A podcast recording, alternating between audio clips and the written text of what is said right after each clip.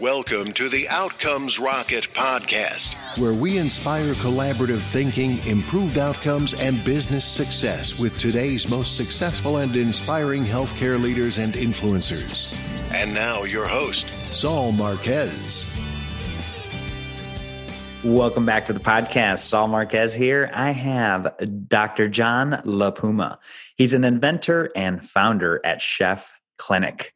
John is the leading physician voice for healthy eating and is a wellness and nutrition expert, both a certified practicing internist and professionally trained chef, which is a pretty awesome combo, by the way.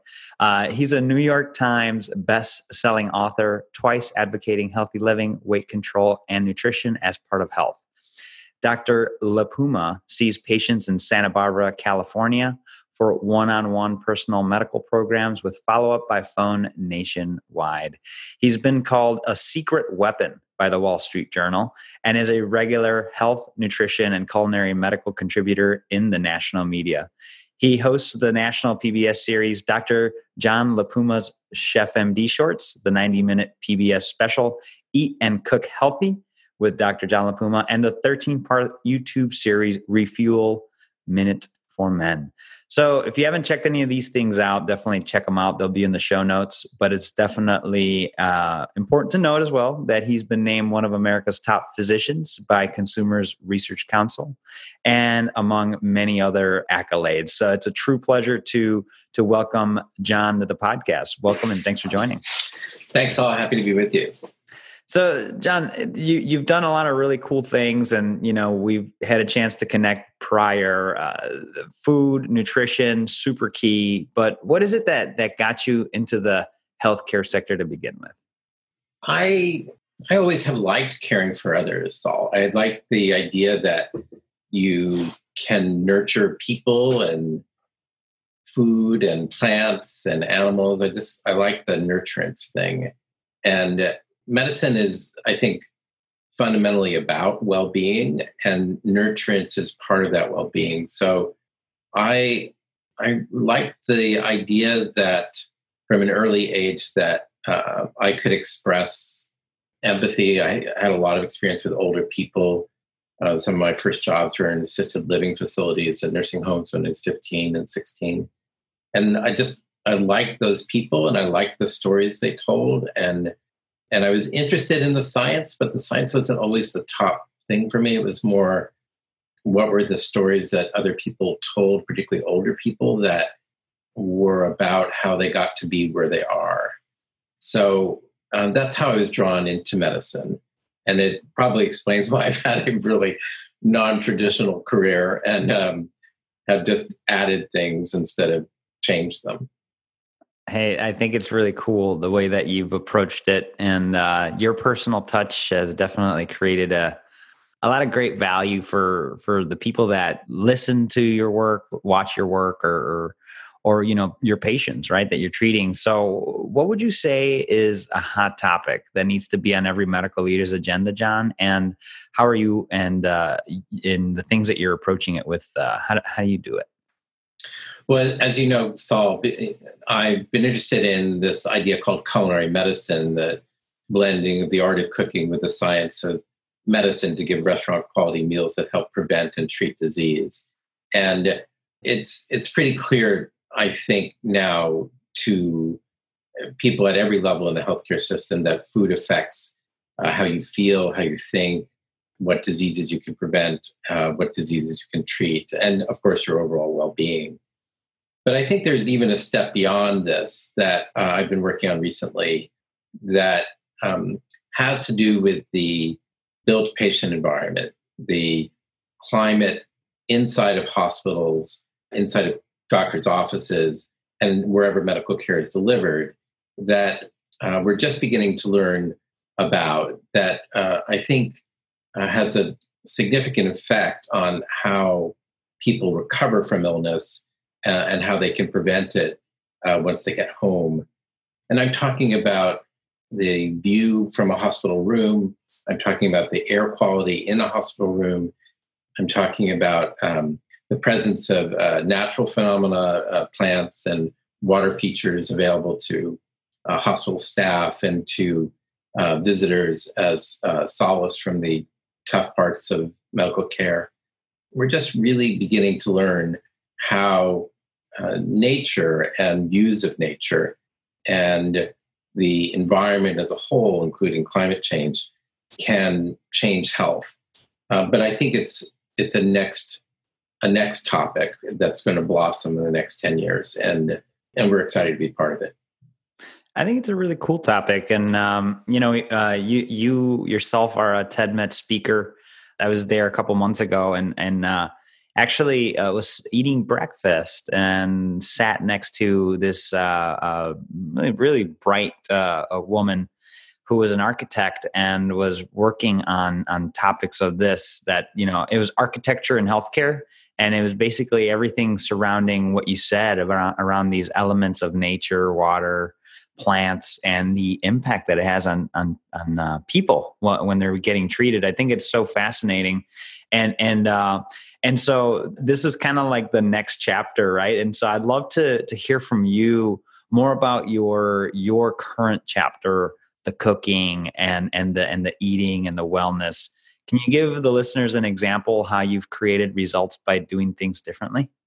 Well, actually, sure. Uh, speaking at uh, about TEDMED, I, when I was there two or three years ago, uh, I met um, some folks from NBBJ, the uh, internationally known architectural firm uh, centered in Seattle in this country, um, which invited me to consult with them about creating lifestyle gardens for, for Loma Linda That's University cool. and for uh, for their own rooftop and for a clinic in Eastern Washington the idea that the plant selection could be used both for therapeutic reasons and for uh, educational, instructive ones. And so we did a great deal of research in designing a cardiovascular garden, a pediatric garden, an immune system garden. And I worked with very talented landscape architects at NBBJ, which is really a leader in health architecture and has created many of the uh, leading uh, hospitals and clinics in this country and and really internationally. Cool. And they have the idea that the outside environment really affects healing and creating uh, natural spaces which are on view as patients heal is in fact part of their therapy and they see architecture as uh, and the microbiome of the built environment for that matter as a way to contribute to to getting better and to well-being. And so it was a privilege to work with them, and I, I really admire their work. And our own work is going to continue that by developing this idea of nature therapy and learning more about how uh, nature works in the body as medicine. Yeah, that's pretty neat. That's that's pretty neat, and I didn't know that about you. That you definitely had engaged in this area. Uh, definitely fascinating, and and and so when you think about the things that you've done to to make an impact you know what would you say one of the uh, setbacks that you had? You know you've had a lot of success what would you say one of the things that you had a setback in? What did you learn from that that has made you better as a as a uh, result? I've made had many more setbacks than i've had successes. You just try to keep throwing stuff against the wall and hope that works. You know one example is that when i was in my first career in medicine in medical ethics and began a community clinical ethics center at Lutheran General Hospital in Park Ridge, now part of the advocate system. You know, uh, I live in Park Ridge now, right? I did that. Really? Yeah, that's awesome. I, I actually just moved uh, a couple months, actually a month and a half ago, John. So I'm very familiar with Lutheran. no kidding. Yeah, it's that 1775 Dempster you, are you close by? Uh, yeah, I'm, I'm about 10 minutes away. I loved my time there and developed a an ethics consultation service, which was the first in a community hospital cool. in the country, and did a lot of academic research. It was very embracing of the idea that um, ethics consultation at the patient's side in the clinical setting was an important clinical intervention that consultants could add to outside of committees, although it also had committees, and allowed me to do a great deal of research. But I did so much of it and kind of 12 to 14 hours a day, a lot, uh, that I gained 30 or 40 pounds and was there constantly and worried constantly, and I really didn't mind my own health at all. And I, I, and as a consequence, I kind of burned out on ethics, uh, although I still love it and love the people in it. I went to the University of Chicago a couple months ago to attend the 30th annual Fellows Conference. Very cool. But I was unable to keep balance in my life. So I needed to take a couple of years off. And that's when I went to cooking school and uh, wrote my second book on, on clinical ethics and began to see how I might begin to fit my love for food and cooking into medicine where it, where it seemed to fit. But without that, two years away, really, I don't think I would have had the possibility of recalibrating my goals and interests and and uh, passions. So burning out kind of had a silver lining, but for a long time I had to struggle to find it. Yeah.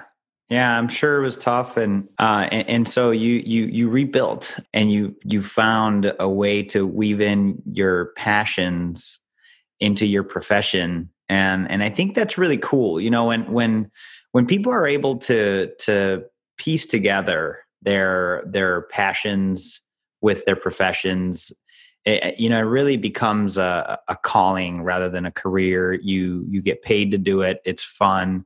And you become even more successful. And and and i really believe that that's what you've done john. And and so kudos to you for for turning that around. A lot of us can find ourselves in in in those moments right where you do feel burned out. And so and so take this story from john and and know that there is a silver lining in what you're doing right now and and that uh, there is an opportunity for you to turn this into even better. And so and speaking of even better john what would you say one of your proudest medical leadership experiences has been to date i was privileged to give the first lecture at harvard on culinary medicine. Uh, that was fun. Very uh, cool. congrats. it meant that the subject had kind of arrived and then i could go off and do something else, uh, which I'm or use it as a bridge really to this idea of nature therapy. And teaching the first uh, culinary medicine class in the medical school with my friend and colleague Michael Roizen, who's now head of wellness at the Cleveland Clinic, was also a really cool thing to uh, be able to participate in. Just we had 12 students the first year, and there were 70 signed up the second year, and students young people in particular seem to get that food can work like medicine in the body and wanted to know the practical skills of it. And the magic is that if you write recipes on prescription slips or share a passion for what you eat and how to eat, or for that matter, how you exercise and where you exercise, your patients see you as um, more human and more engaged and more on their side. And you actually have fun together. And so I've been privileged to have many high moments, and I, I hope I'll have many more because the idea that you can actually change your health with with plants that you know trees might be as powerful as statins in preventing heart disease is really novel but it's not that different than than what i was told you know 15 years ago when i began in culinary medicine that the references in the medical literature were mostly about how different parts of the anatomy were named after, or different parts of the of pathology were named after food. Like there were only there were cherry angiomas, mm-hmm. and there's a nutmeg liver. The only thing you can find is how food caused disease or was associated with disease. Now, although there's a lot of controversy about how good the science is, we're we know that some food actually can help prevent disease or forestall it, and some diets actually treat disease. I think that probably the same thing is true for environments. That um, being in a forest for a short period of time certainly changes cortisol levels and the and the activity in the amygdala and hippocampus changes cognition reduces anxiety reduces depressive feelings inside, uh, indoor household plants can filter airborne microbes and up to 20% of dust. And according to NASA, can clean a room of, uh, of indoor air pollutants, which are five times as prevalent indoors as they are outside. Uh, visiting a park for 30 minutes weekly can prevent 9% cases of uh, hypertension uh, and reduces uh, systolic and diastolic blood pressures um, by eight and six points, respectively, on average. Um, I mean, the, the list just goes on about uh, what is basically not yet considered a subject for medical science that's serious, mm-hmm. but that's changing. Yeah, that's that's uh, definitely fascinating, John. And you know, you you, you were enumerating these uh, these things that you could do, and immediately, I'm sure folks you're listening, and you're like, "Wow, those are really easy to do." Like I could go once a week to the park, or I could put a plant in my house, or one of the things that John just mentioned. Yeah, sure, it's easy. Uh, what's easy to do is also easy not to do, and it really easily falls out of your priorities. So look, you guys are listening to this podcast, right? And and and the one thing that I would say is is rather than passively listen, take a nugget and apply it. And and so I invite you to to take action and and do one of these things. Hit rewind. listen to John's ideas again and implement them into your day to day because these things do make a difference. And uh, and if you want, go to the show transcript You'll be able to uh, find those ideas there as well. We'll summarize them for you. Just go to outcomesrocket.health and under the search bar, search for Chef Clinic or La Puma, and you'll find the uh, transcript there. Um, what would you say an exciting project you're working on today is, John? Um, we're working on this idea of, of nature therapy. We uh, just finished a 21 minute uh, TV pilot that we're going to pitch to cool. a streaming service. We finished a 20 page white paper on how you can use nature to improve your own health that we're going to list for free as a PDF on my website, drjohnlapuma.com. So is that available yet or not yet? I think it's just going up this week. Um, Sweet. early December here. So when this when this uh, interview goes live, it'll be available, folks. So if you're listening right now, that means it's available and it's in the show notes. So again, outcomes rocket That health chef clinic, get that. It's so it's uh it's so tell us about that. Uh, that sounds really cool. Yeah, it's a it's a really practical way to look at some of the science of uh, nature, from forest bathing to aromatherapy to pet therapy. A lot of things that have been kind of poo pooed or not thought of as very serious. But if you start looking more closely, some of the science is actually at least suggestive and in some cases persuasive, uh, including uh, this, these folks at Stanford did a MRIs on people who had walked in nature for 30 minutes and uh, looked at their brain activity and found that the brain activity in the subgenual prefrontal cortex, where rumination starts, uh, was significantly lower, which reduces both anxiety and uh, depressive mood. There's an epidemic of uh, myopia, particularly among young children, even worse in Asia, sadly, than it is in this United, in the United States. But that's thought to be almost certainly due to uh, screen use. And adults check their phone 77 times a day on average. It's 11 hours of screen time in one way or another for most adults in the United States. And, and similarly, we, we spend like 93%, literally 93%, according to the World Health Organization, of our time inside, about 87% inside and 6% in cars. That's a lot.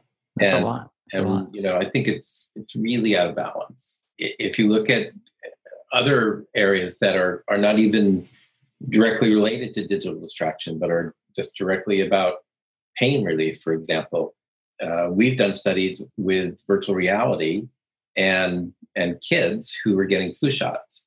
Um, we gave them 30 seconds of under the sea virtual reality where they were swimming with fish uh, with a over the over the eyes inexpensive $20 VR holder.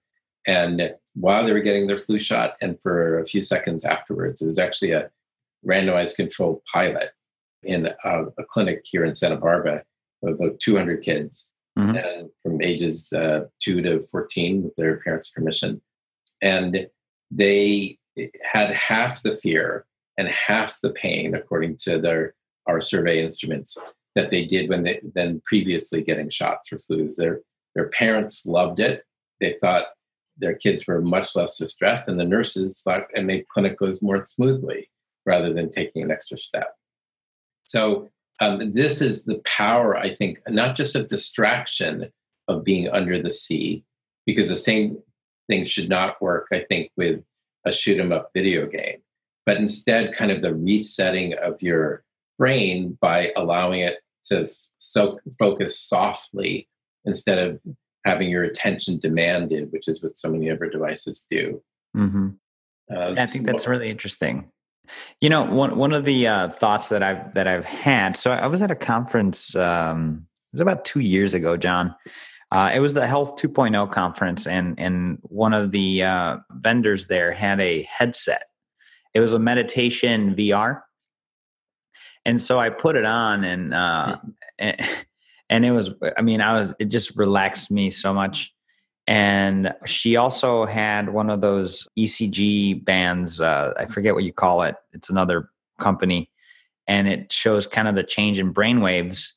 And so I've been debating getting one of these VR meditation things.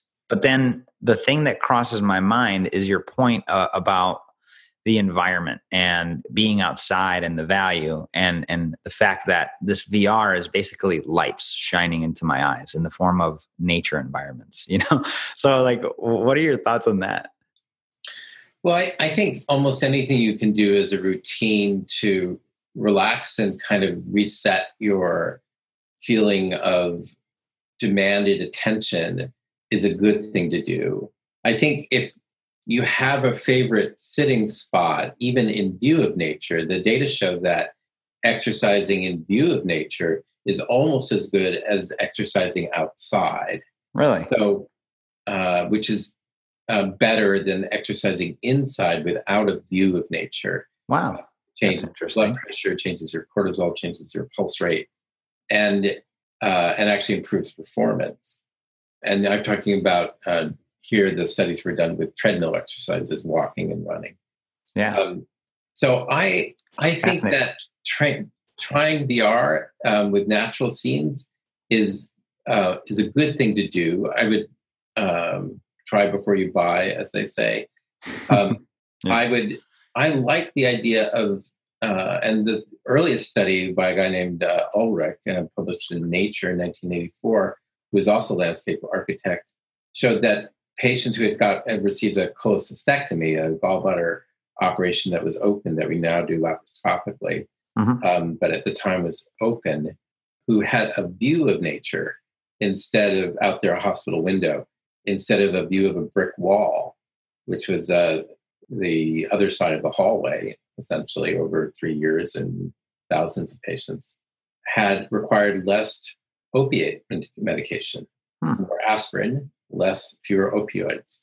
They got uh, had shorter hospital stays, and they reported that their experience in the hospital was better than those who had a view of a brick wall. Wow. So even a view of nature can change the way that you perceive pain, can change the way that you experience uh, relaxedness and mood. And so uh, I think everyone should work hard to have a view of nature every day if, if they can't get outside. And sometimes you can't because the weather's terrible or it's unsafe. But uh, we should work towards a place in healthcare where we give our patients a view of nature and and even begin to think about it as a therapeutic tool. Love it, John. This is such great, uh, great advice, and listeners again i hope you're you're taking notes here because these are some very practical tips. So um, make sure you're surrounding yourself with these views of nature. It's very good for you. Um, so getting close to the end here john this has been a ton of fun. I love this topic and and uh, glad you and i are chatting with this and sharing it with the uh, with the listeners. Let's pretend we're building a leadership course on what it takes to be successful in healthcare I've got five questions for you, lightning round style, followed by a book for the listeners. You ready? Go. All right. What's the best way to improve healthcare outcomes? Wow, in 25 words or less. Um, the best, um, it's stop drinking soda and drink more water. Love that. What's the biggest mistake or pitfall to avoid? Dogmatism, making, insisting that you're right, particularly about diet, but almost about anything. How do you stay relevant despite constant change?